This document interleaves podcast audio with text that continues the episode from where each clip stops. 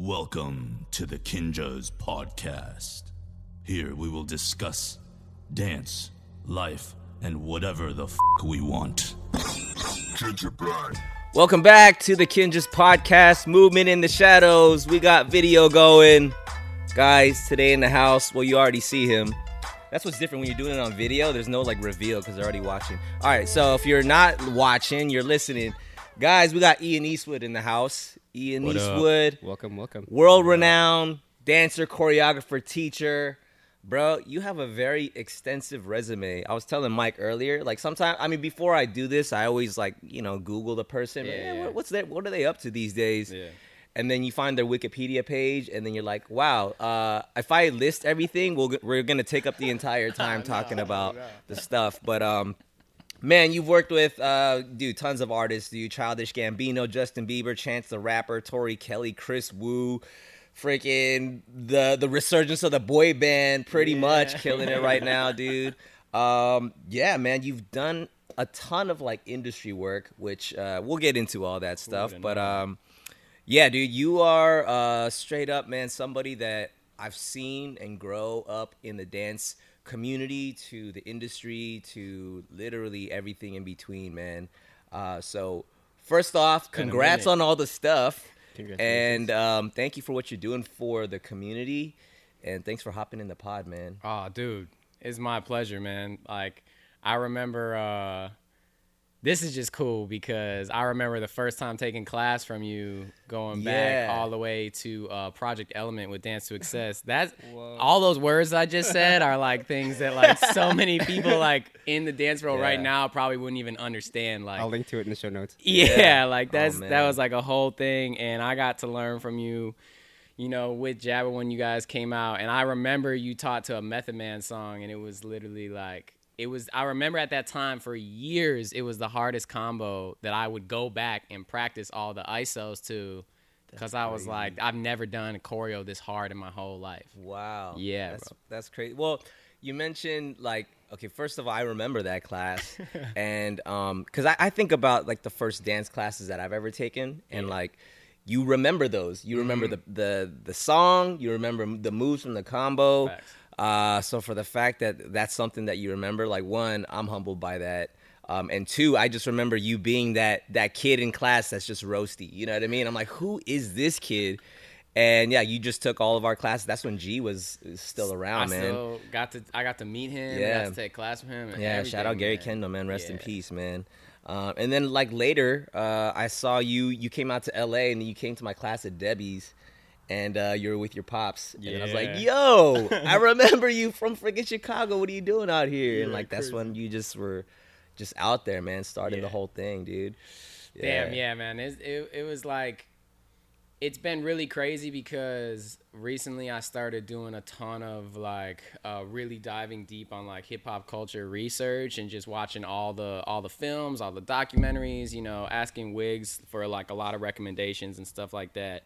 And like one thing that I've learned so much from watching all those documentaries uh, or just films in general is like people just like at at an earlier time in dance and hip hop, like people just put so much effort. You remember putting so much effort into like getting somewhere or hearing about something or like, you know, just like stuff that people didn't care about other than you and a couple of your friends, or maybe in certain circumstances, no one around you and it's just you who cares Yeah. about something. Yeah, and like i don't know even just talking and remembering back to the visual of that dance class like of taking your classes stuff was just so different. The mm. the energy was just so different and that's something that i wish like i could explain to new generation of like just the feeling of showing up to something that that you weren't going to get an immediate benefit from no mm. matter what when you walked out the Right, class. right. like it was on, all you could get from it was your exchange with the teacher or whoever was leading the class or whoever you were just going to meet up with. All you could get out of it was your immediate exchange with the person and like whatever knowledge you walked out with and then you'd have to sit with it and just let it like mm.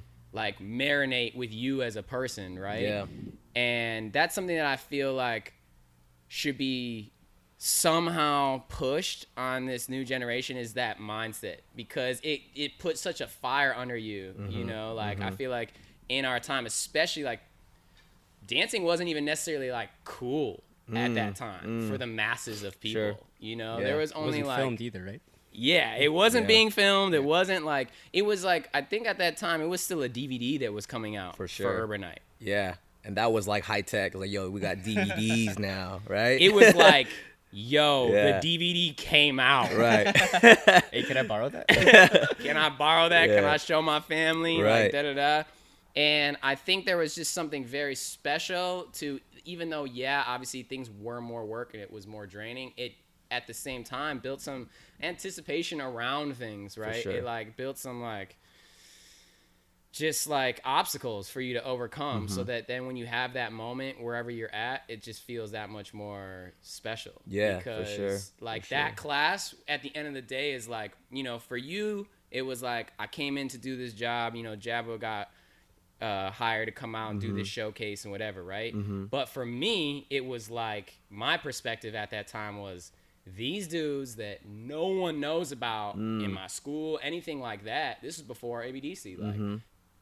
these dudes that I just found on the internet through my dance community friends that were like, yo, there's these guys in LA that wear masks and do a set. Like things were just so different. You know what Yeah, I'm saying? It's like the way you heard about For stuff sure. Mm-hmm. was different. The way you process stuff was different. It was like and I'm sitting at home watching your guys' carnival performances on YouTube and being like, what am I don't even know what I'm watching right now. You know what I'm saying? I've Mm, Yeah. never seen anything like this in my life yeah. and then I work with my crew, and we we you know prepare for months to get down, and it's like it's an hour and a half drive because it's in the original location where the where Dance to Excess started. Yeah. So it's not even in Chicago for us. So it's still a trek for us to come out and see you guys. And at the end of the day, we're in some like basement. Like in some random dorm building, Yeah. super cold in Yeah. the middle of the year for Yeah. no reason at all and it's like maybe 30 people dancing on a carpet floor with a like a crappy boombox Mm-hmm. and like that's what it was though Yeah. and it was just like dang this is dope you know like i'm here i made it here That's crazy, man. I, mean, yeah, you're touching on so many things that we talk about on this podcast literally every episode because, I mean, we all come from a generation where it was pre YouTube, Yeah. pre social media. Um, you know, if you're going to go take a class from somebody, you know about that person through word of mouth, not because they got tons of followers and, you know, subscribers and all that. Um, and there's nothing to say there's anything wrong with that being what it is now, but No. it's just something about uh, like you said, there's a, a different sort of appreciation that you'll you'll have for somebody when um like it's so hard for you to get that information. It's like I have to go and onto this website, scroll down a bunch of videos because I, I know it's there somewhere. It's like I found it, and then like you'll try to share it or Facts. you know what I'm saying. So and, and then when you become a, a such a fan of anything uh, with that sort of effort, when you are uh, when you have the ability to kind of be in their presence or kind of take in something from them, you value that so much more. And um, it just I feel like it just has a different effect. Because I mean now, um, again, YouTube and all that being such a great thing, it's such a great tool because you literally have anything accessible at your fingertips. I could just like type it up and you'll get like a hundred things with that. And you, you can learn anything from dance to cooking to like how to build a freaking gingerbread house or Totally. whatever. You know what I'm saying? So Gingerbread houses, huh? yeah, it's, it's the holidays right now. I'm thinking gingerbread. Um, but yeah, man, like uh, I think that's what's cool too. That like you being at such a young age when you were literally at that cusp of when you know social media and the internet and technology and all that stuff really started to kind of boom. It wasn't quite there yet. Yeah. And uh, for you to already have that mentality where like i'm going to seek out the people that uh, one i respect and admire but i want to learn from. And from there like come on dude you've you've taken your dance career and your education to uh, where you are that educator now and and you know traveling all around the world um, having an audience and a platform uh, you have a loud voice and people are watching. And I think what I uh, really respect about you is that um, you could you could just run with the hype of what's what you have now without looking back and and without um, you know, taking the time to point people to the way that things used to be, and maybe hey, let's let's kind of get back to that. Yeah. And I don't think there's anything necessarily wrong with the kids who don't know anything about it because how are they supposed to It's know? Because they fault. yeah they weren't there, Yeah. you know. So Couldn't possibly understand. for sure, man. And so, um, dude, props to you for um, taking that that effort and the time to again do what you can as an educator, not just to get into a classroom, you know, throw down some cool eight counts and peace, you Yeah, know. yeah. Um, follow me on Instagram. it's just like. No, if I have an opportunity to, to share something, sure, I'm going to give you some moves, but I'm going to talk to you about, you know, where I got this stuff from to what I would encourage you guys to go do. You know, now that we have this thing called YouTube, you can go backwards and look up yeah you know what i mean look up these uh these figures these people who have been putting it down in the game um and then learn from that because that's how I- I learn still, and that's how I get here. Like just from your recent IG post about the EB's jam, you know what I mean? Like you just were just straight up like, guys, if you dance and if you collected a paycheck off of this thing called hip hop urban dance, you guys need to be here in some way, shape, or form. And like that, it just shows that you care about Yeah. these things. You know what I mean? Cause it's like, um, cause I cared before I really, the the reason why I would say that that like comes through is because I cared before I was able to even really know that I could make money off of this. Right? Right. It was like when I started. Which is when all of us were basically starting. I was just a kid, you know. We were kind of starting around the same time. When we started, dance was like how are you going to make money off that mm-hmm. unless you are dancing for or behind a big artist and like the reason why it shines through i think of like the way that i feel is because i just literally sometimes it, it comes down so simple and boils down to like i literally just thought dance was just so cool mm. i just thought it was so cool and It is, it is still really cool. it is it is still cool right Yeah. and it's just something that i watched i did and i didn't feel that i was naturally the best but it's something that i felt like wow i feel sh- like cool. I feel cool. Yeah. this looks cool. I love hip-hop like these are all things that are exciting to me. And they were exciting to me when i was by myself and we just got the internet. Yeah, yeah, when I was 12, we got the internet when I was 12. I was the last person that I knew in my town because all like it's like middle class to like wealthy people in my neighborhood, Mm-hmm. and and everybody I knew had the internet before me. You Yeah. know, my parents were like the last holdouts for kids with the to the point where we missed dial-up. It was already like Oh, so you went You straight to that. cable? that's how late my parents were to get Dang. internet because they were just like my dad had internet every day at work, Yep. and like we don't need I the don't internet. that at home. It was Dang. just like we don't need the internet. you missed the dial-up days. Those are the those are some of the glory days, man. I 'cause- didn't miss them. I was at my friend's crib. Oh, yeah, yeah. Do- just I'd go to my friend's cribs and we'd just sit there and just Right. hang around their computer and listen to music and burn CDs Yep. and be on AOL. And I had the culture experience. We just didn't have it at at, our crib. so I'm not gonna sit there at my friend's crib and watch dance videos. I remember the first time I saw a dance video was we had literally gotten the internet that day. Dang. it's like, what can I do? We had gotten the internet Yeah, that day. we just I got set up an email address. I set up a MySpace account, and I went to Tucker's MySpace page. yep. And I watched a video of him and Gigi demoing Gil's choreo to some Janet stuff Yeah. at a Boogie Zone class. That's the first video I ever saw on the internet. I think I remember that. I'm gonna That's find tight.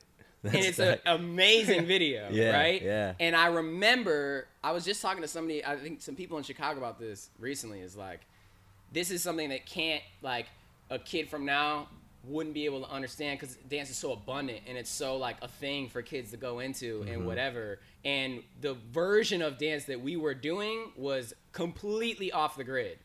It wasn't industry oriented at all. Mm. Yeah. You know what I'm saying?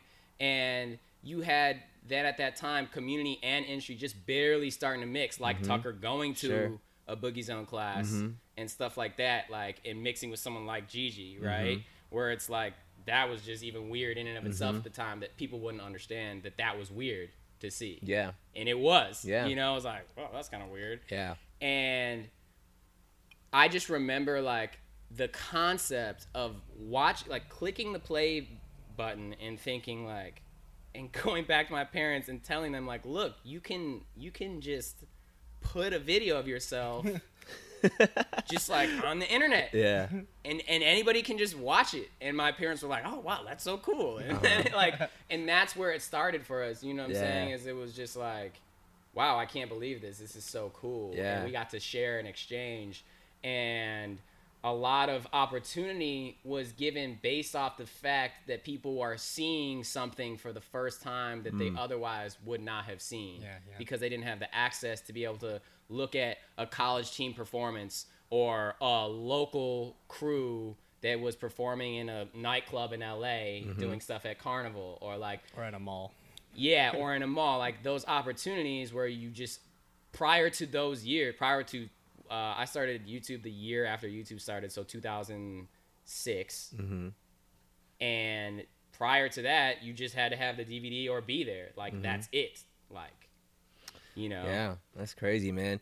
Uh, you mentioned so uh, you grew up in Chicago, right? Yeah. Um, and at what age did you like discover dance and start it?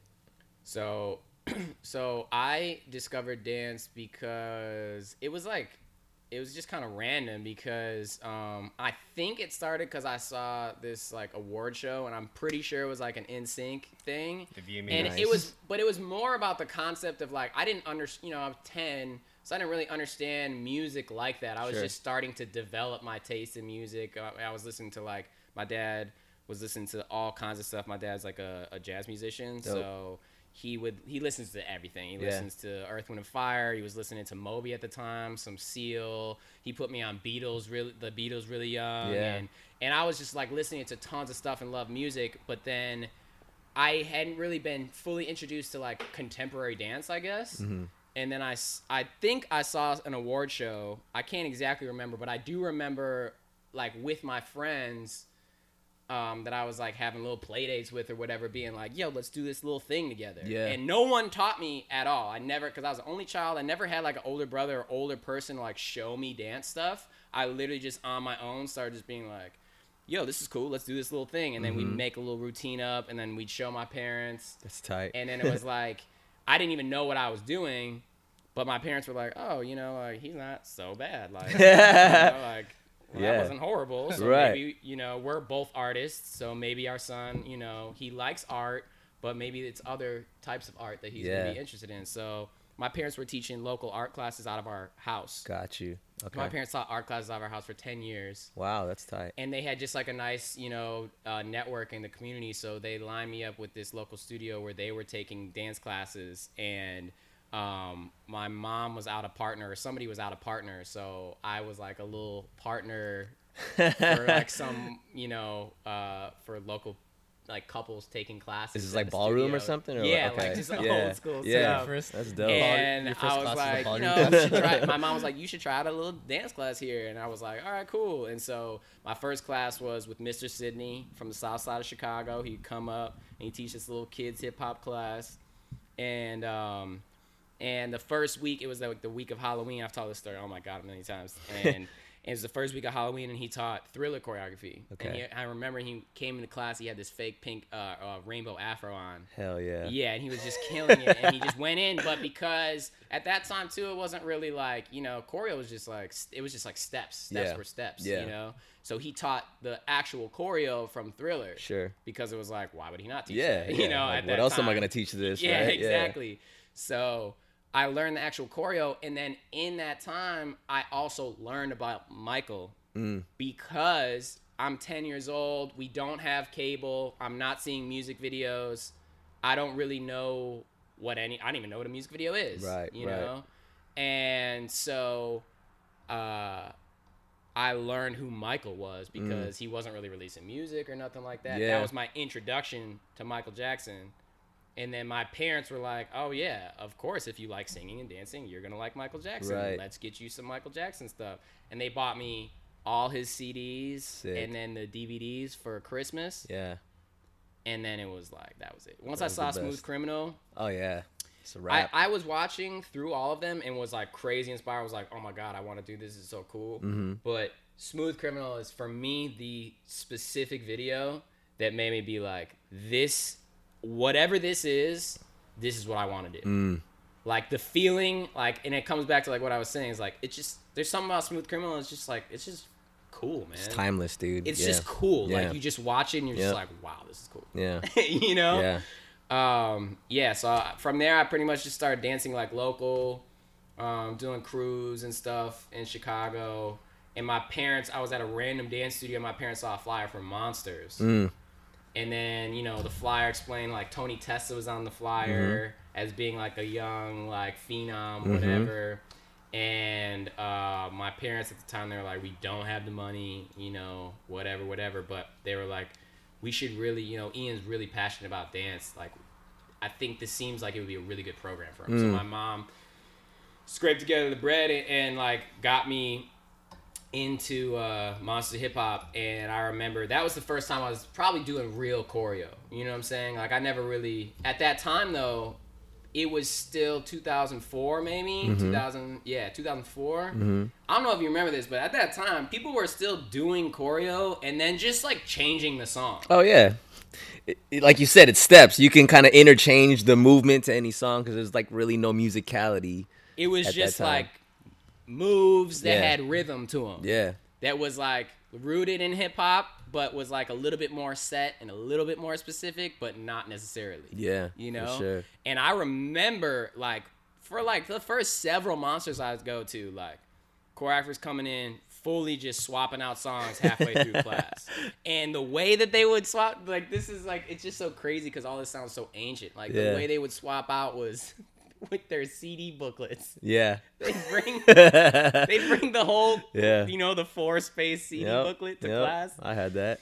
you know and and they travel with them like stuff like that i can't even like imagine because i wasn't traveling or Yep. teaching at that time and they travel with these booklets or whatever but anyway you know i was at monsters that was my first time seeing real choreo and i was like you know small fish in a big pond and i was just like so threatened and i was like oh i'm horrible at dancing Mm. and i wanted to quit and then randomly like gio hubella was the scholarship teacher and i had gotten a scholarship Mm. and uh yeah, and it was crazy. And then once I found monsters, and that was like real training material. Basically, from there on, it was just like I was addicted. And then you know, once the internet, once I had the internet, Yeah, yeah. it was like, you mean I could just sit here, and I'm an only child, and I don't have shit to do Yeah. at home besides my homework, and I could just watch this video Sean Evaristo Yeah. 13 million times. That's I don't know how he's getting down on the ground. Well, Yeah. I guess I'll just keep rewinding Right, it until I figure this Yeah. out, you know? And it was like that one video would last me a month and I come home every day and you know, whatever, or get man. Wiggles DVDs. And I was lucky because Wiggles Monsters, shout out to Monsters of Hip Hop Yeah. because they brought out the pi- I was able and fortunate to get an an authentic hip hop history and training Mm. from Mm-hmm. OGs because Monsters was bringing in Pete, Wiggles, and Sugar Pop Yeah. back when you know um, I Wiggles was having me do demos on stage for the other kids at like ten or twelve or something like that. Mm-hmm. crazy. And taking me to the side and like doing a whole like he would uh Wiggs used to like do a quick graffiti graph sign Mm-hmm. like quick uh writer sign on everybody's shit and then I remember one time I asked him I was like yo can you do one like a bigger one on my hoodie and he took me to the side and he did a, like a 15 minute piece What? on my hoodie That's so sick. and like so from a very young age i was able to like get around like the quality stuff and i Mm. think people just saw that i just loved it like that i just was more of a fan i feel like and just understood the essence Mm-hmm. rather than being like the most talented person I, Mm. I don't think i was ever like ever in any scene that i've been a, a part of the best person around. It's always been like I'm the biggest nerd that that catches the smallest nuances, that appreciates the smallest nuances of mm. my peers around me that I like really look up to. you mm-hmm, know what I'm mm-hmm. saying? And then I just kept being in that seat the whole way. I was like, you know, a lot of uh, something else to keep in mind is like I don't know if you guys remember either, but there was not little kids dancing in that time. Nope. Yeah. You know what I'm saying? Like Yeah, I- now we have we can have a team like the lab exist. Whereas like at that time, like it was like I was the young kid from my city. Yeah. yeah. Well, even when you would like be in like Millennium videos and stuff, you'd be the only little kid that's in those videos. That's facts. Yeah. Yeah. It was like me, it was like Auntie from, you know, Australia. She was really dope. It was like Dylan Cheek out of Atlanta from the, like the Monsters, you know. But little like there wasn't even kids for me to hang out with. Yeah. You know, so all the time I'm hanging out with up people of upwards of like probably 10 to 15 years older than me all Yeah. the time. Yeah.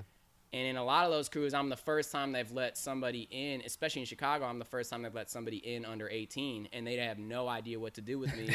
and I'm going to all these like college bar shows and all that stuff, like 15, 16 years old, never knowing like, you know, I just be, I just had to be there and be quiet and just be like, Drink some water. What's up? Yeah, just like absorb everything and just not, you know, like take up a lot of space.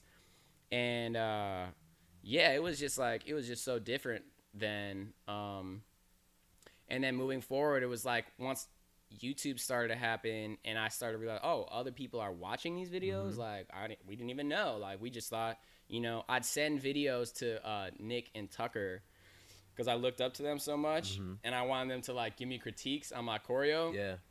and they just blow me off, You're that kid. which is so funny. Yeah. and because I was just this nerdy kid that was just hitting them up like, "Hey, Yeah. check out my stuff." Yeah. Like, you know what I'm saying? Like, Totally. and but I didn't know other people are watching these videos. Mm-hmm, This is how different stuff was. Like it just, you know, every time you talk about something, you're like, "Wow, that's so different from Mm-hmm. now." Like I didn't even understand that other people were watching these videos until my dad was like, "Hey," because my dad was worried about his teenager being on the internet, so he would monitor my right. stuff. Right. yeah. Unlike anything anything Yeah, today, right? yeah. Like my dad was just worried about people Yeah. being whack on the internet, you Sure. know?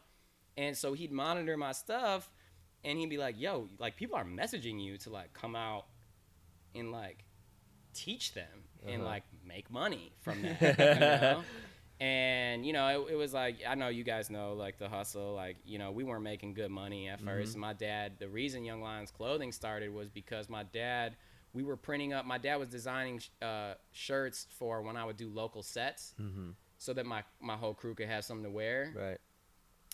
Uh, so he was just doing little random designs, and then the way that he would be able to come on the road for some of my first trips was that he would sell the T-shirts to pay for his flight, Mm.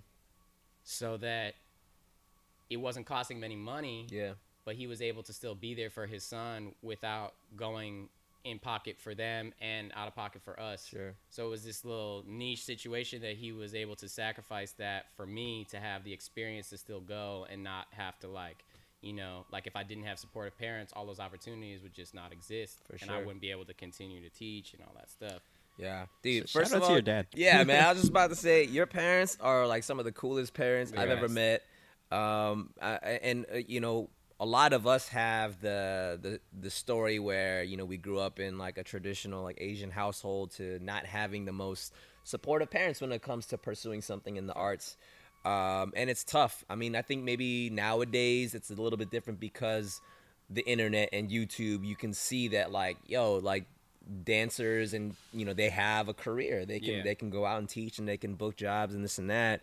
But I mean, yeah, from you know at that time for your parents to just kind of automatically just kind of be on your team and be like, yo, if you're if you want to do this and you're good, like I'm gonna do what I can, sell T-shirts so that I can come on the road with you. Like that's Big. that's that's hustling right there. You know what I mean? So, um, yeah, shout out to your dad for even you know thinking to do that, and I'm sure that that kind of implanted something in your head of, as far as like, yo, like that's pretty smart. Yeah. make some T-shirts, make some money off of it. That's like supplemental side income, so that I can go out and teach and make more money. And you know what I'm saying? Like that's I really always dope. learn from like because my parents had the art business in the house, right? Yeah. And then and then it was like then once I was traveling and teaching, they started sacrificing so that what we could do was there wasn't enough dance education that time in Chicago coming in that was at a, at a higher level. It was mostly crews and street dance. But at that time, it was like we were all going down that path of trying to innovate more with choreography and really like going down that rabbit hole. And there just wasn't enough of that coming into Chicago. Yeah. So um, my parents also basically created Young Lions, the business, with me because what we would do was we would see all the up and comer choreographers when we go to Monsters or something like that that they don't have any credits and they don't have any opportunity, and maybe we'll talk to them afterwards, and I'll I'll be telling my parents like, you know, Nick DeMoura or or or you know Tucker Barkley or whoever is like a big inspiration to me. Like they're so talented, but they're not able to go anywhere or teach or mm. do anything. And i'll be mm-hmm. talking to my parents, and they go, "Well, why don't we just offer them, you know, to come in town and they'll stay with us so we can cut costs. You know, we'll make it a really nice experience for them to stay with us. And, you know, we might not be able to pay them a ton of money, but since they're friends with you, maybe they'll come in and they'll do like a collaboration with you or something where you can learn and then you can also give back to your community mm. where they'll teach a class that otherwise they wouldn't come in town mm-hmm. you know unless it were a favor to someone like you who's mm-hmm. like dedicated as a student. Then you're going to learn from them directly because you'll just go in our basement and we're going to collaborate. Yeah. And then you'll learn from them the whole weekend because they're staying at our house and we'll just you know you'll just get a ton of Yeah. information from them over dinners yeah. over whatever Yeah. and then everybody in the community benefits because they're teaching there i get an opportunity to teach and, sh- and share my material with the community because at that time too a lot of crews weren't like a lot of crews weren't really trying to have me choreograph like Mm. because my name was starting you know when your name locally starts to get bigger Sure. and people are like no no Yeah. threatened or something. That was that's like when a- the haters come out, right? it was like it was like that that 50-50 mark Yeah, yeah. where like once you really blow up, everybody messes with you. yeah. But like that that midpoint where it's like, nah, man. Like, Yeah. you know, like there was a bunch of that going on in Chicago, Yeah.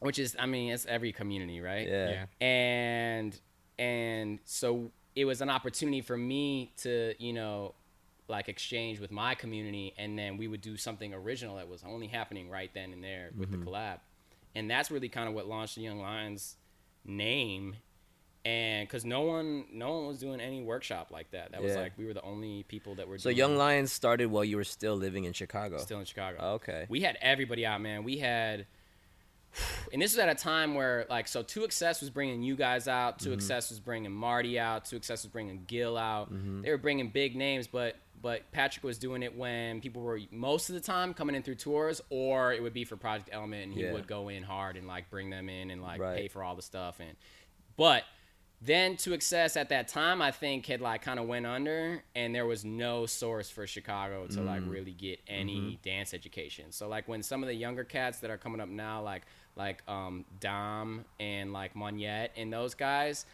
we had started to do workshops a little bit before they had come along but right around that time there would have been no other workshops for them to even attend really just community classes and stuff like that there was no like higher level coming in Yeah. to educate the community. And so, um, yeah, man, it was just like, it was just something that was really special for that time that, like, yeah, that no one else had really thought of. And it just fit in this perfect time. And then it allowed us to, like, bring other people up, bring our community up. It was like just win, win, win all over the place. Yeah. Um, and yeah, I don't remember what I was saying. So no, man. So Young Lions, uh, when so who who came up with the the concept and the name for Young Lions? So that was basically, um, I I feel like it probably was my mom originally. Um, we kind of all molded it together. I, I feel like it was my mom though, but the, the main idea of it, right, is basically the underdog, right? So it's like it's the person that wants to be in the top spot and has the hunger to be there and the drive, but you know they got a lot in front of them as well. Mm. They have a long way to go. You Mm-hmm. know, they still have to have the torch passed to them. They still have to earn their spot through their journey or Mm-hmm. whatever that is. And so the reason we picked that name was because all the people that we were bringing in to town resonated with me as the person that you know maybe their style wasn't popular yet or maybe they weren't getting a commercial gig yet but I thought I personally thought that they were really dope. And I wanted to see someone like them being able to teach Yeah. So I told my parents like they they are the thing. Yeah. You know, they're the they're the way this is gonna go mm-hmm. moving forward. Because I just, like I said, I was just a nerd. Yeah. So I was just like, this person's the person. This person's the person we gotta Yeah. bring in. This person is all about like, cause when I, you know, when you're a teenager too, it's all about getting on stuff before it blows up. Yeah. for sure. So it was the same. I took the same concept with dance. It was mm-hmm. like, who's the next tightest choreographer mm-hmm. that is like gonna be that person, but they just haven't had the chance Yeah. yet. You know, like I remember we were one of Nick's first workshops, um, and like at that time, like people were hating on Nick's style. Mm-hmm. They were like, you know, it's all like these crazy shapes and angles and all this stuff. And I'm sitting at home like, this is tight. Yeah, Like, yeah, you know? yeah. And I remember here I'd be at Millennium or Debbie somewhere with Nick, and he'd be like, "Yeah, I'm struggling, man. I'm, I'm going through this. I'm going through that. You know, can't get this job, can't get that job. Blah blah blah blah blah." And those conversations, basically, because my parents were around and just hustlers, just Mm-hmm. had that mindset. That mindset made me be like, you know, all of us kind of be like, well, why don't we just do this? Why don't we just do that? Yeah. Why don't we just do this? And then it just started like, because the internet was there to support new entrepreneurial ideas Mm-hmm. with minimal uh, overhead, Mm-hmm. we just came in right at that perfect time. Yeah. You know, so that, you know, everybody could eat. That's dope, man. I think something that um, we love talking about, especially like on this show. Um, you know, I mean, sure, our our trade is dance. You know, we we uh, you know would say that that's kind of what we do as like our main sort of uh, you know platform, right? But then uh, dance opens up doors, right? If you Yeah. do it, if you do it well, and you already have this mentality where um, uh, there's always a bigger picture than what's in front of you, right? And um, I mean, even from like what you're talking about to having parents that um, kind of instilled within you so, sort of an entrepreneurial sort of uh, mentality, the way to approach things. Not to say that everything has to be business, but like you're gonna find uh, creative ways to keep the thing that you love to do and keep it going, right? And a lot of times that involves, uh, yeah, it involves money. So it involves like, how do I make more of it so I can sustain this thing? And for you at such a young age to think like, yo, uh, there are these up and coming kids that just don't have the the the platform yet. They had they haven't had the opportunity to shine. I want to get these guys on my squad so that you know I can help them. We could teach each other so we can kind of roll together, right? Um, so, uh, at what point for yourself? So, a Young Lions is kind of starting out. You're starting to kind of bubble up, and you're kind of getting this, you know, sort of like, yo, there's a bigger picture. Um, was LA the thing that like, okay, that's the next step. I need to go out to LA to kind of do the thing even further. So the timeline got kind of murky, right? Because it was like, um, this is what's different about my path than I feel like so many of the people that have made, uh, like after that that original generation of people that were like traveling and touring. That a lot of people, it's harder for them to understand. Is like, um, is yeah, it's like my original and only dream for the first five years of dancing was to move to LA. I was trying to move to LA even as a teenager because I wanted to do it so bad mm-hmm. in LA and just like be a dancer. But I really wanted to be a choreographer. I never was ever trying to just be a dancer because with having two artist parents, I was like the way my brain processed it. It was like being around people that create. Like our hou- our house looks like an art museum. So being around people that create, it was like to me essential that you create your own art, right? Yeah. And so just dancing for me at the time didn't make any sense because I was like I want to express myself but I'll grab all the knowledge, you know. So my original and only goal was to move to LA and become a choreographer. I Mm. basically, if you could have carbon copied Marty, like I want to be Marty. That was it. yeah, That was it. I Yeah. did the socks. I did everything, Sure. and I then feel like we all did that. yeah. all of us, right? Marty, Marty definitely hit the culture hard. That's dude. what I'm saying. He hit it hard, and it was like, oh, you could be like a dude and like dress cool and like do choreography, and it's like still kind of hip hop, Mm-hmm. and it's like all this stuff, and it's like, whoa, like what? Yes, that's what I want to do, you Mm-hmm. Yeah. know. And that was really my only goal. And then YouTube and that stuff came, which was like more of like a blessing in disguise. It was more like the way I was still looking at YouTube and teaching and all that stuff still at that time until maybe 18 or 19 was this is a way that I can make money so that I can pay for traveling to LA and afford classes so that I can afford my dance education so that I don't have to put that burden on my parents anymore mm. because it's been tough to, you know, rob Peter to pay Paul to get my dance training done. Mm-hmm. So to me, teaching was literally just um, outside of Young Lions because we would mostly scratch on Young Lions events. Mm-hmm. It was just before the knowledge and the mm-hmm. experience and all that stuff.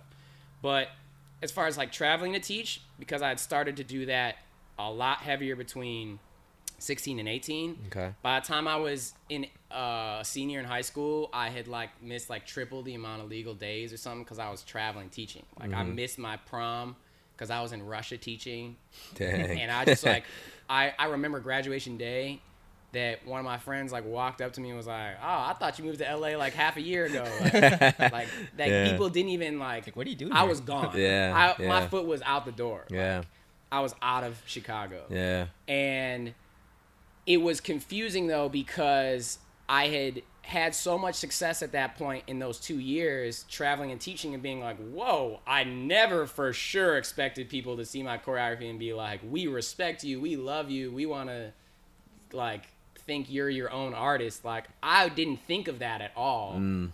until it was already happening. It was more of just an expression because I was excited about. I started to get excited about film and started to do like you know different types of visuals and like you know I was one of those first people to be doing like concept videos. Yeah, or whatever. yeah. Oh my god, I can't even say that. I can't even say concept Yeah. videos. Yeah. Those are, those are Um, gold, man.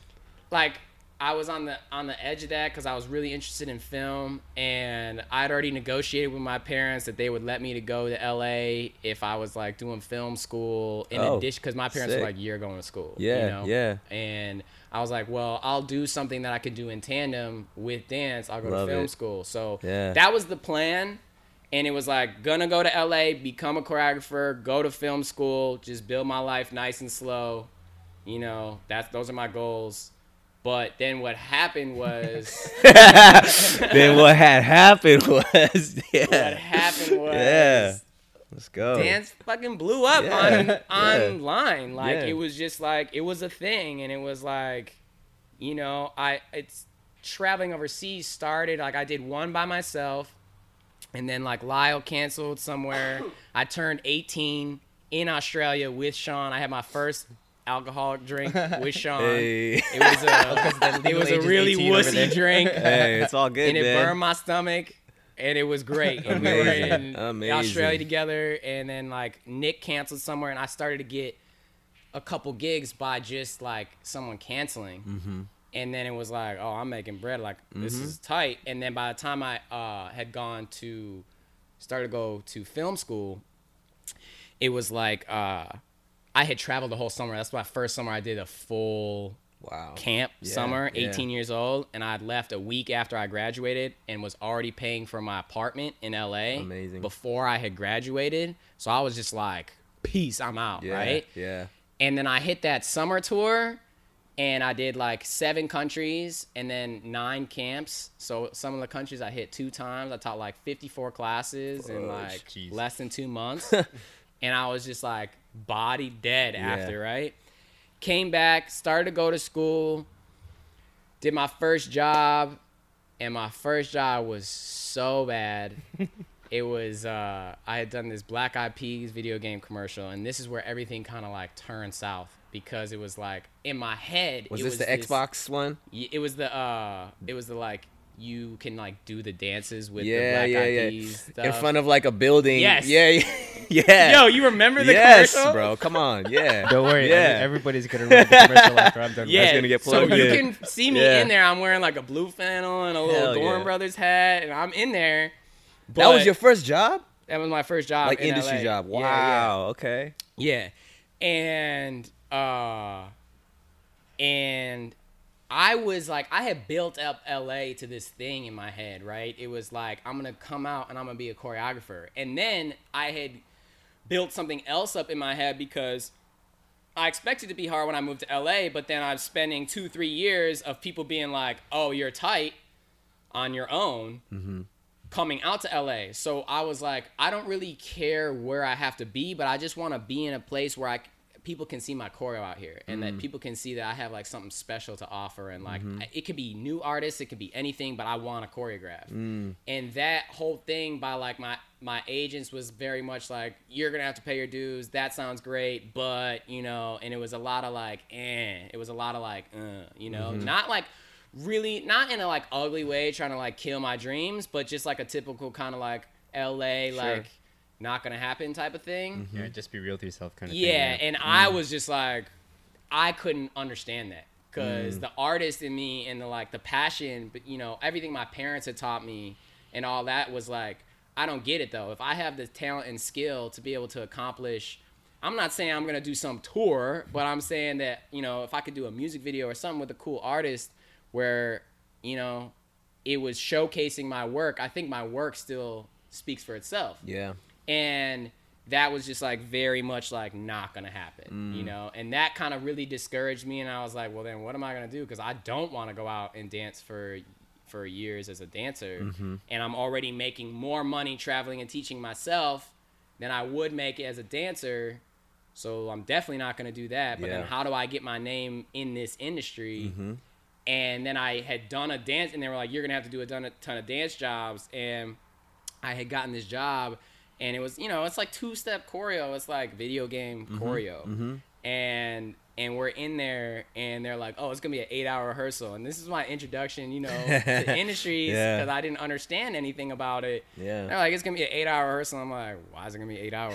Like, we need eight hours Yeah. in there for." Right. So cut to rehearsal. We're already in there five hours, Mm-hmm.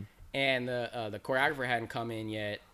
And I'm like, and we're just working with the assistant on these two steps. Sure. Yeah. And then you know the choreographer comes in, and then and then they don't say anything to any of the dancers in the room. They just speak to their assistant. Yeah. That's it. Yeah. Who were the choreographers? God. I've told this story so many Yeah. times. I'm You're sure. trying to put I'm sure out at right this now. point people know because I've told this story so many times.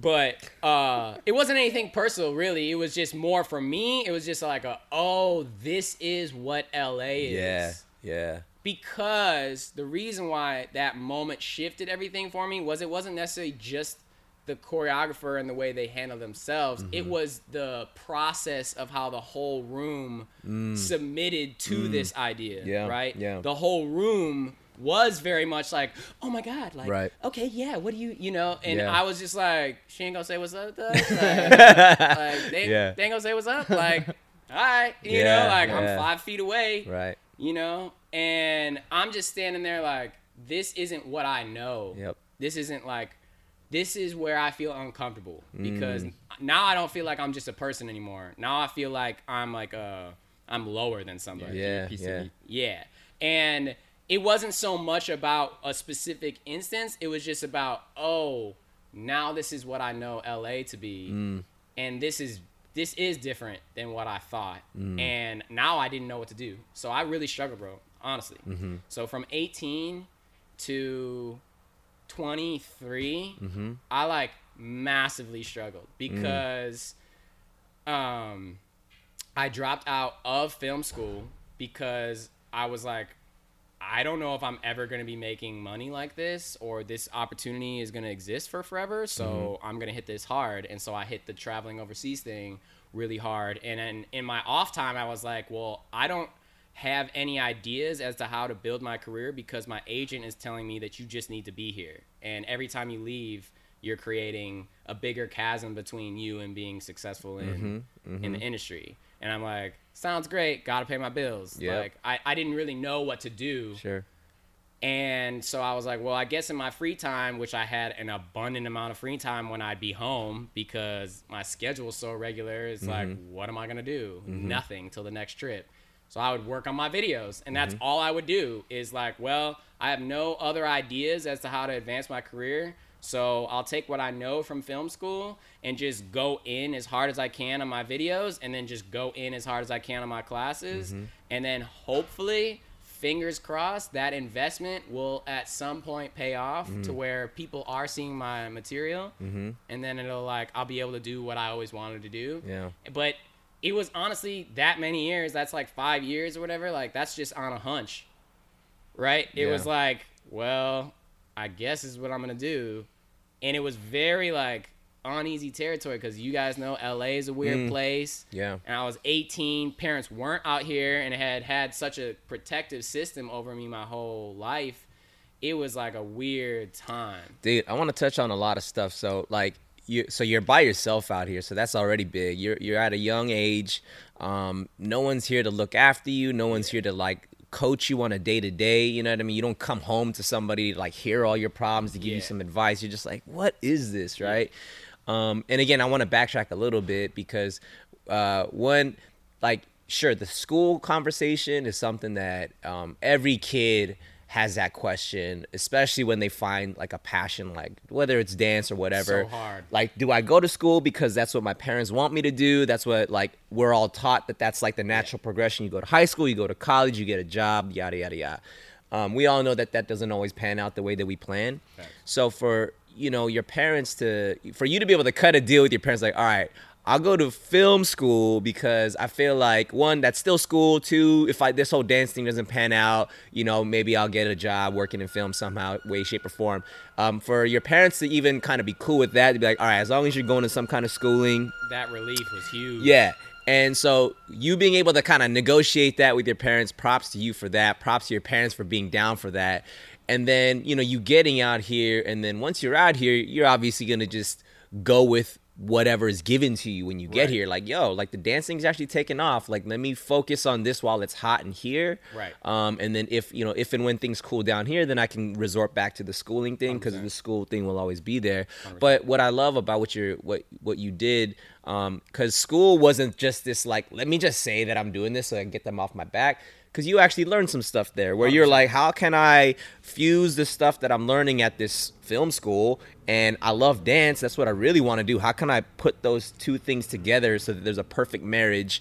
And again, you you say concept videos and you cringe like uh like I- it's so weird to even say that but i'll tell you before that time you know between like the 2004 to like 7 8 like that was when like i you know i'm over here doing Jabbawockeez and stuff like that and you know i'm kind of privy to like youtube and i wasn't super on it. Yeah. but the things that caught my eye were these dance concept videos. I'm like mm. wait a second. This is not just choreography in a studio. Mm. This is like out on location. There's a story. There's like some cool angles. Like i'm thinking like yo what is this this is tight Yeah. but it was guys like you who were doing it at that time and what i would say man is that um it's it's always the people who do the thing that no one else is doing um because one they love it first Yeah. and two they're taking a chance to just create something new Mm. they're like i don't know if, if people even dig this stuff i dig it Yeah. um hopefully it goes somewhere you know? And so for you to say from 18 to 23 was like this sort of a struggle period i mean from where i sit dude like that's like like that that was the period where your your charcoal was about to turn into a diamond right? Like you were just taking that pressure and just be like dang it just right now it's just tough tough tough tough tough. Yeah. and then you stuck it out where now like you kind of were a big part of creating this culture that wasn't really mm. there. I mean, mm. something that you took from the foundations of the people that were before you mm. that taught you stuff, but then you like having your own individual sort of like I don't want to just dance. I mean, it, dancing's great, but I want to choreograph. I want to create. I want to get my stuff out there. And you had your ambition. Man, that ambition itself is is not something that everybody has. I mean, there's so many talented people and artists out there that don't have that grit Yeah. to be like, you know what? I don't care how many times I fail or how many no's that I get. Yeah. I'm gonna keep going. You know what I Yeah, mean? that's facts. Yeah. So I mean, like the fact that you were able to stick through it, and how old are you now? 25. 25. Yeah. Oh shoot! So 23 was two years ago. So you just kind of got out of your your weird funk. Yeah. Well, I will say too, though, man. So in the past two years, let's just talk about that. Um, bro, you've done a lot. Like you, I would say you've cracked the industry in in so many major ways. I don't even want to say dance industry because I I personally know a lot of people that don't dance at all that follow you and that follow your work. And I was like, yeah, that's that's Ian. That's my boy. Like Damn. he's doing it, you know? And again, dude, it it's not something that anybody can well, let me take that back. Anybody can do it. Mm.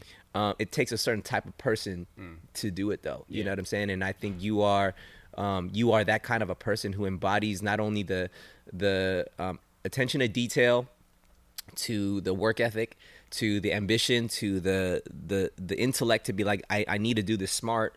Um, and uh, I feel like, bro, just even talking to you, bro, like you have this sort of you're just a homegrown kid. You're, you're you're taking everything that you were. You talk about how you were like this nerdy kid that because you loved things so much that you geeked out on it that you just obsessed. But I'm like, what amazing artist in the world isn't that way. You know what I'm saying? Like fact. They're the everybody exactly. And then, you know, once you become successful in the world's eyes of whatever that means, now you're like, "Oh my gosh, you're so cool." Like, Yeah. but I'm just the biggest nerd. Yeah, you know yeah, what I mean? Like totally, so yeah, man. Um, well, I, I want to touch on like, uh, so okay, so you get here, you're in LA, so you, you you're booking jobs, you're still teaching, so you're you're kind of making your living that way. Um, and then there was like the boom of like um, dance on meet like you know, mass media, like things like ABDC came out. You you hopped on that show Yep. with Most Wanted, and then later years, you know, World of Dance, right? So from you know. Uh, I'd love to hear about a little bit, you know, as much as you want about the whole most wanted experience, Yeah. and then the the gap between that and say like uh, Young Lions on World of Dance. Dude, that was like the that that literally exactly fits the that time period Mm. where I it it was so successful, but I couldn't grasp what it meant. Mm. You know what I'm saying? It was like so we went on America's Best Dance Crew, and that was like that was like right when it had started to like get cracking again. Mm-hmm. You know, and and that was a crazy experience dude like when we were on that show i was even just talking to my my dad because that's where social media changed for me as well social media was at that time something that was just a like i just thought it was cool it was just something you just used every day put Yeah. up whatever put Yeah. this up put that up and that's where social media then changed to me for like a business because it was so many people that I didn't know that weren't in dance community or weren't this or weren't that Mm-hmm. that weren't within my you know normal dance world demographic Yeah, that it then became the idea of presenting myself, my crew, everybody as their own artists. Because I realized at that time how big of an impact a dance crew could have that I you know I knew from Jabba but it was different in our sense because we weren't giving an uh, just one idea. We were technically giving an all-star crew which is in like based on the fact that individually these people are all stars mm-hmm, right? That mm-hmm. you know these people you know this person you know that person you know mm-hmm. right? So to have based a crew on tv around that idea it gave us all personally so much more weight when we went to go do anything else outside of the show. Yeah, and then me and um, me and Brian, because we were living together, in particular, really ran with that. And mm-hmm. because we were traveling everywhere together, we were getting all the same gigs together. So we ran hard with that. Mm. And then what the next step was was that so when I dropped out of film school, what I had decided in my head was I'm gonna go hard on my videos and then like hopefully I'll get my film training through working with great directors. Mm-hmm.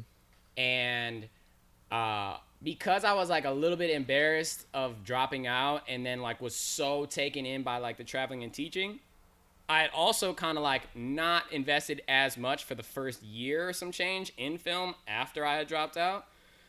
But then did ABDC, saw the potential of like what we could accomplish if we put out our own material and presented ourselves as as the artist. Mm-hmm. And then I had randomly gone back home and a couple of my crew members were getting into filming wedding videos. And they were getting really like good and Yeah. like cutting together some cool stuff. And they offered yo like we'll do a video for you when you come around. And so i did it with them and it was commonless. They were like one of the first groups Yeah, yeah. that were doing Uh-huh. videos. And what people actually don't know uh, is that at that time me and brian for two years they lived in chicago Mm-hmm. so for two years me and brian were flying them out out of our pocket Dang. to come stay with us and pay for the videos and them on top of all that. That's what's up. So back when no one was spending any money on Yeah. any videos, me and Brian would be putting together, you know, like a thousand, two thousand dollar video sometimes. Yeah. You know, sometimes maybe even more than that. Um, just to just for free, really. And sometimes we didn't even know if it'd be blocked or whatever. Mm. Yeah, or Like, yeah. deleted. Yeah. we didn't even know. Yeah. So we were really taking pretty big investment gambles, but it was like at that time we had no other way. Mm-hmm. There was literally no other way. It wasn't like we could, you know, I had the idea of doing dance mixtape, all that stuff, but it was like how is anybody going to actually care about this? Yeah. You know? Yeah. So basically, we went hard on the videos. You know, the format became longer. I became just, you know, not satisfied with the limit of like just doing one video, you know? So then I mm-hmm. started trying to wrap my my head around an entire project like what I did with Adolescents in mm-hmm. 2015. That took an entire year to shoot. That was my first time working with Gerald actually. Hey. And we started from scratch on that project as the first thing that I did with him. And um, so that's where I got I kicked really high gear back into film. And the mm-hmm. reason why was because I had started to get a little bit more into it again between like 2012 2013 mm-hmm. and i was working with Kamalis a lot and starting to feel the the benefit of putting that much more effort and mm. just noticing that people cared that much more. It wasn't like i was all of a sudden doing stuff it was just that people cared mm-hmm. again you know in a way that was like different from how it had been from just class videos you know mm. it felt like it had a heavier impact because it was more deliberate and it was more delivered as as an artistic idea than just like here's what I made today. Right. And what I was hoping for had basically in a very slow process uh, begun to work at that time because I'd say I think 2013 is either 2012 or 2013. Um, Zendaya went to go do her first music video, and she wanted me to choreograph it, and I didn't even know until the video had come out, and then Colin Tilley was the director, who was huge music video Yeah, director, yeah. right? And that was my first big music video, choreographing something, and Mm-hmm. I found out later on that the way I got it was uh, Zendaya was doing some like Disney interview that was like Mm-hmm. running on the channels, and she was saying in the interview like, "Yeah, me and my f- friends were big fans of Ian for years." Wow.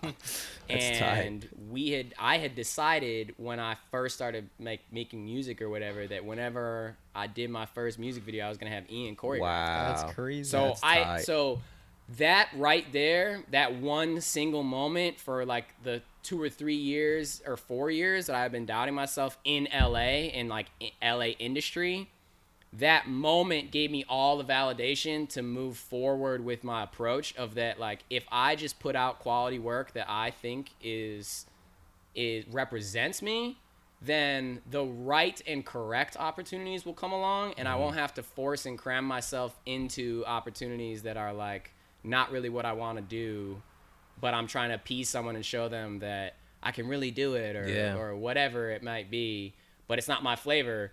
It it gave me the ability to see that legit people will just see your work that are that really know what they're doing. If you have something really special, they'll see it and they'll just invest in it. Mm-hmm. The same way that I invest in those types of people, Yeah. those types of people will see me from a different job, maybe a producer or a director or whoever, and they'll go, "This dude has something special. I'm gonna hire him. Doesn't Yeah. matter how many views he has." The same way I think that way too Yeah. Yeah. and getting that door open for me was the biggest thing because then I started realizing like my my word and like my like um, attempt to connect to people and support people that are on the come up goes so far. So then right around that time was when I was starting to get back into film because I was getting around good directors. It was kind of like a groundswell of like the perfect opportunity and timing of things. I've never really thought about it like this, but it, it now that I think about it, it is like this. I was getting inspired by great directors, getting opportunity to get some industry things, um, spending a, a lot of time just watching film, studying film, and then when it came time, I realized, well, all I ever do when I was a kid was like pump up things that aren't hyped yet mm-hmm. and support things from the ground up. Mm-hmm. Doesn't matter if it's a dancer or somebody like that I take under my wing. Doesn't matter if it's a choreographer that I just go take their class because I think they're special, or an artist that I'm selling, I'm burning their mixtapes and selling them at school because I think they're tight, or whatever it might be. I've always been on the like, you know, the way of hip hop was Yep. like finding the underground stuff and being like, this is what's cool, mm-hmm. and trying to like spin it and make people think it's cool, mm-hmm. you know, just based off of your opinion on it. And so all of that kind of accumulated to me realizing like all my videos are getting blocked for all these big artists that I'm Yeah. doing. And I don't even necessarily prefer this music over the underground music I listen to just as much as maybe this Drake record Mm-hmm. or whatever record. Like, I got a bunch of people coming out of Chicago. I was going back home a lot, seeing my friends. They're like, yo, this dude Chance is coming out. Yo, this Mm-hmm. dude Vic's coming out. I then go start hanging out with more Chicago cats, and I come to find out my next door neighbor for my whole life is managing Vic Mensa. Hmm. And it's like, oh, and then I start going home to Chicago a lot, just getting back in the community there. Mm-hmm. And there's this whole renaissance of creativity and just young people making stuff Mm. in Chicago. Mm-hmm. And kind of like just came in on the right time of that, would support young and upcoming artists. Before you know it, I'm like, almost every job I'm getting is a direct message from that artist being like, yo, like your stuff, like, you know, I saw your friends with so and so. Oh, I mm. saw you in the studio with so and so. Just mm-hmm. becoming more integrated into the things that I really liked about just the world. Like, I was like, at a certain point, I was like, I'm dancing all this, I'm traveling, I'm doing all this stuff. I love hip hop though, and my life doesn't even like, I'm not even really anything hip hop right mm-hmm, now. Like, I'm mm-hmm. just like at my crib or I'm on the road Yeah. you know and i'm not going to any like freestyle things. I'm not like you know really working on my craft even anymore. I'm not even really going to class that much. And i was like i gotta start just getting back into the culture of like why i like all this hmm. stuff you know? So i'd go into studio sessions with rappers that were on the come up or i'd like link up with you know producers or i'd ask them to send me beats or like just outside the box stuff that other dancers that i knew weren't doing you know and then all those people that I had started to like rock with and become friends with, they all just started to blow up. And mm-hmm. then then those relationships of having known all these people from ground up before they were popping, then is able to then then that segues. And then basically from like 23, like starting probably two years ago, it was just like it was just then like thing after thing after thing after mm. thing, and then I didn't have then I got into another weird space for like another year because then it was like everything that I always wanted to do, I was doing. Mm-hmm. But it was just like, but I'm just like here, and it mm-hmm. doesn't feel any more special than when I wanted to get here. Because then you kind of start to realize, like, oh, the destination stuff is just like, you know, it's really just the journey, right? Yeah. So two years ago is when I started to really get back into you know the the fundamentals and you know trying to train as a freestyler and and all that stuff because of, again I started to like reestablish and realize okay I've done two years now doing a bunch of commercial stuff. I've built my name up here. I've been in the industry. But now what? Now I'm just spinning my wheels again. Mm-hmm. you know it's like anything that I would want to do like a lot of times my work is is just representative of itself enough to get me that or something close to it or there's not a lot of like specific things that at this point that I'm like looking at like I want to do this. I feel fulfilled, I feel fortunate, I feel lucky, I feel like I'm eating, you know, I don't need more in a selfish way, Yeah. you know. It's Yeah. like so I was like, what is something that really like I care about? And just it, it all started being at a at uh, the Fair Play battle three years ago, and seeing and Kenzo win, and just feeling the energy off the side of the stage, and like knowing Kenzo really well, and mm-hmm. and seeing how like he had won this battle just off of guts, mm. you know, just off of pure guts, and he hadn't been training for it, nothing. Re-sparked my my desire to attach to like the full culture. Mm-hmm. You know, I I felt so far down the rabbit hole of being a creator and being mm-hmm. an artist and being, you know, I had I had unknowingly put so much pressure on like everything that I could do that I felt like I couldn't move around. Mm. And getting back in the freestyle world made me feel like, oh, this is like I'm a student again. Like I'm standing in this circle. I remember I threw my first session, so that became a big focus. Yes, last year was mm-hmm. was throwing all my sessions and Yeah. and like all my jams and and that was like my new drug in addiction. Mm. And I remember being at my first one that I threw, and I hadn't been really that connected to the LA freestyle community at the time, and all these people just show up. I didn't really really have to like get the word out there that hardcore. Like Hans really had that locked down, and all these like high level heads came through Mm-hmm. and my crib is packed there's like 30 people there on that tight. day's notice and we got a whole dj set up and i was like looking at the people going in the circle and i'm like these people live here? Like Mm.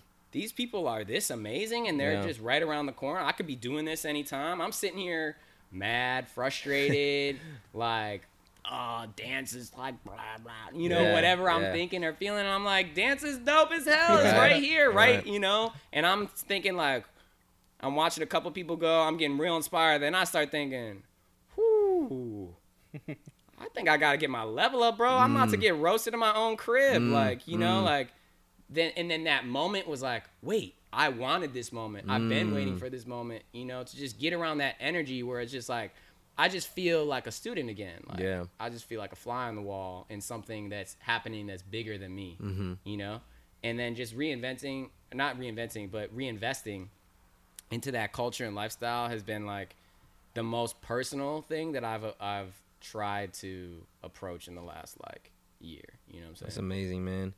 Yo, dude, I feel like again, the I love these conversations. These are my favorite, bro. Cause Yeah. like I haven't looked down at this thing once because I'm just going off the flow, man. It's and good, it's so good. it's freaking really good, man. A lot of good Um, conversation. Yeah, uh, so I guess so. We have this thing called golden rule, right? I, I think it, I mean everybody, uh, you know, it's like they have their life mantra. That that I Mm. live by this. Um, for yourself, though, uh, if you were to have a life mantra, a golden rule, what would that be?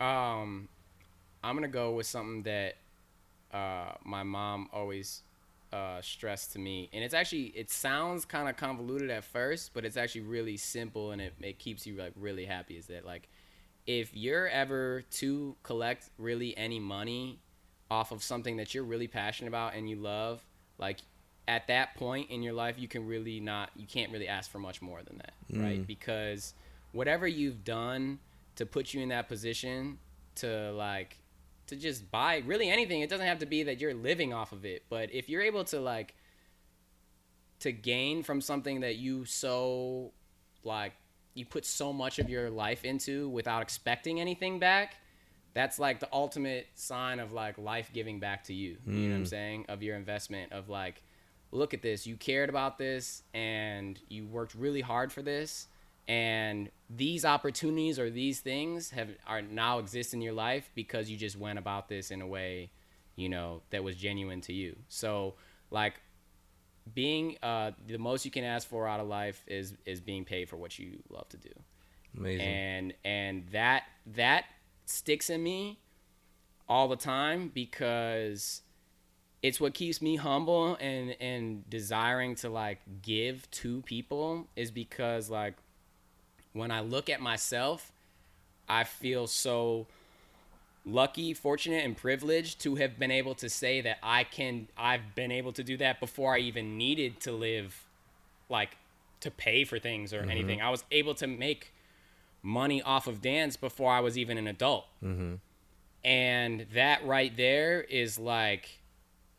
If I'm not doing everything I can because what we've talked about, because my parents taking those extra steps and just going those ways to be able to put me in the position, or just even have the mindset to be able this to be this capable of earning money off of what I do, it should be my mission to uh, sh- basically spread the wealth. You know what I'm saying? Spread the opportunities, spread those things that I've learned through my parents uh, onto and into other people so that they can they can really thrive. You mm. know, because it it is exactly what I said about being a nerd, right? It's like I look at myself as looking in on everything, mm-hmm. right? Is like I'm I'm the nerd of this. I'm not the creator of anything in here. You know what I'm mm-hmm. saying? Like people that are a lot less fortunate and privileged than me are a lot of the people that have invented all these things and aren't reaping the benefits, right? Mm. So it's like whatever I can do to create those opportunities and create those benefits for people that are like genuinely out here from scratch, from nothing, making something and giving an opportunity to those people.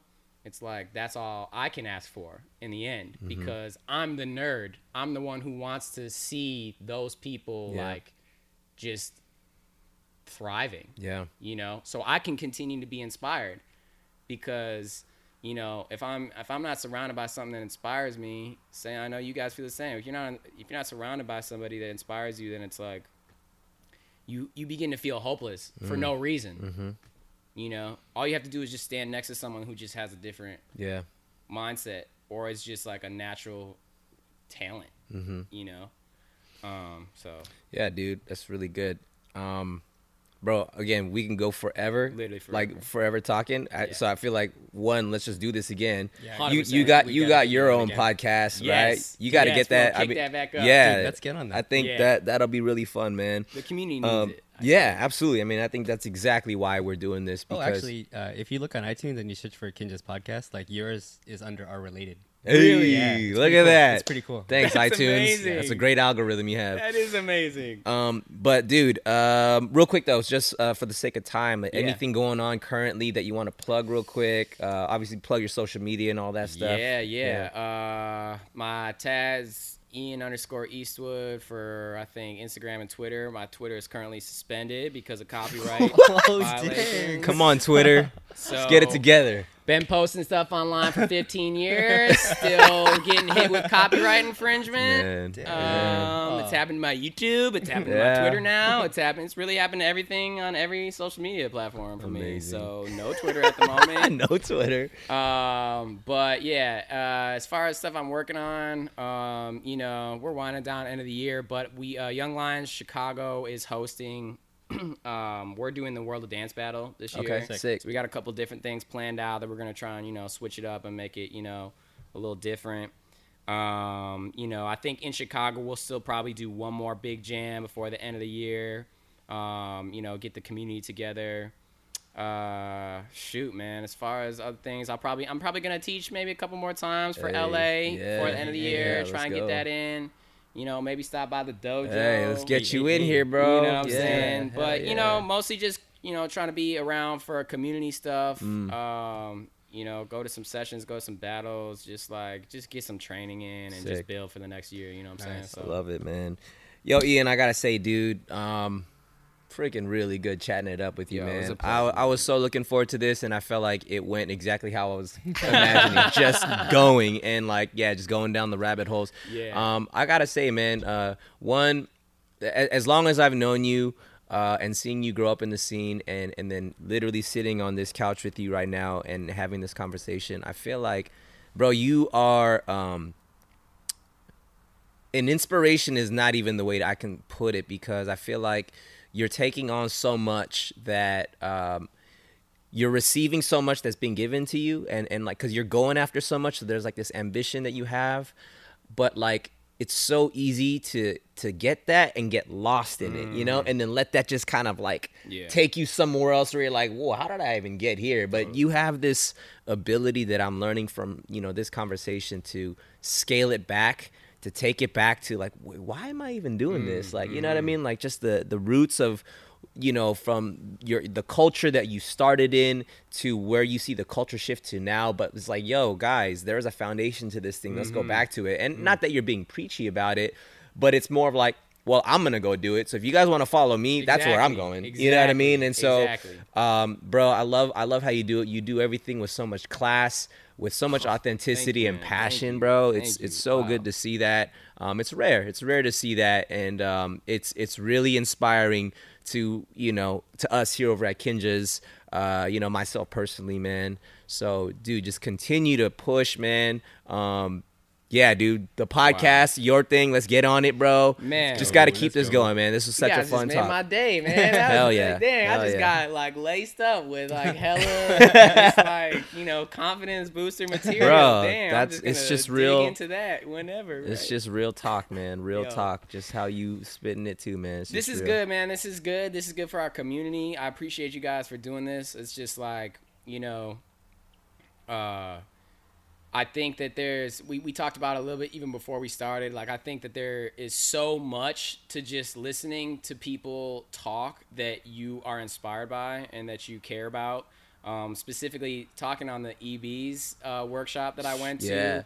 Um, right here, I have I recorded their panel so I can just Sick. like play them back at any time. And I did the same thing at uh, Wiggles panel in in Fair Play and like sometimes when I'm like bored, I'll just sit and listen to these because when there's somebody that you like, that you just like care about what they do and Mm-hmm. like what you guys have created with Kinjaz is like you've really you've really given so much material for people to become addicted to dance, Mm-hmm. which is like didn't exist right when we were younger, and that's like sure. that's so exciting, right? That like if you found dance tomorrow and you learn about the Kinjaz tomorrow, you could you could just be you could do a deep dive and be like a well knowledge dancer, you know, Yeah. a week and a half from then Yeah, just because it's it so all. accessible, right? It's Yeah. so like there and and I just applaud you guys for like Thank you, man. being determined because even speaking on mine, like I know it's hard. It's like hard to do extracurricular projects outside of our craft. And like it takes a lot of at the end of the day, like extra time and dedication that like people don't commit to. And and you guys are and that gives all the dancers that are listening to this right now like that many more tools to, to, to just like build off of and you know so applause to you guys Thank you, man. Thanks, This bro. Thank you, bro. That's what it is, dude. i love dance Hell yeah. Ian loves dance. Mike, this. send us home, baby. Full show notes in the description below. Check us out at kinjaz.com slash podcast. Follow all the socials, Kinjaz Podcast with a K. And uh, oh, shout out to Charlie. He's at jury duty right now, so he'll be back with us soon. Shout out Charlie on jury duty. we can't talk about the case though. Yeah, we, we've been trying to get a lot out of him, but he's not budging. i call you jerk But yeah, uh, we'll see you next time. Shing Thanks shing. for listening, y'all. Peace. Peace. Ginger Blood.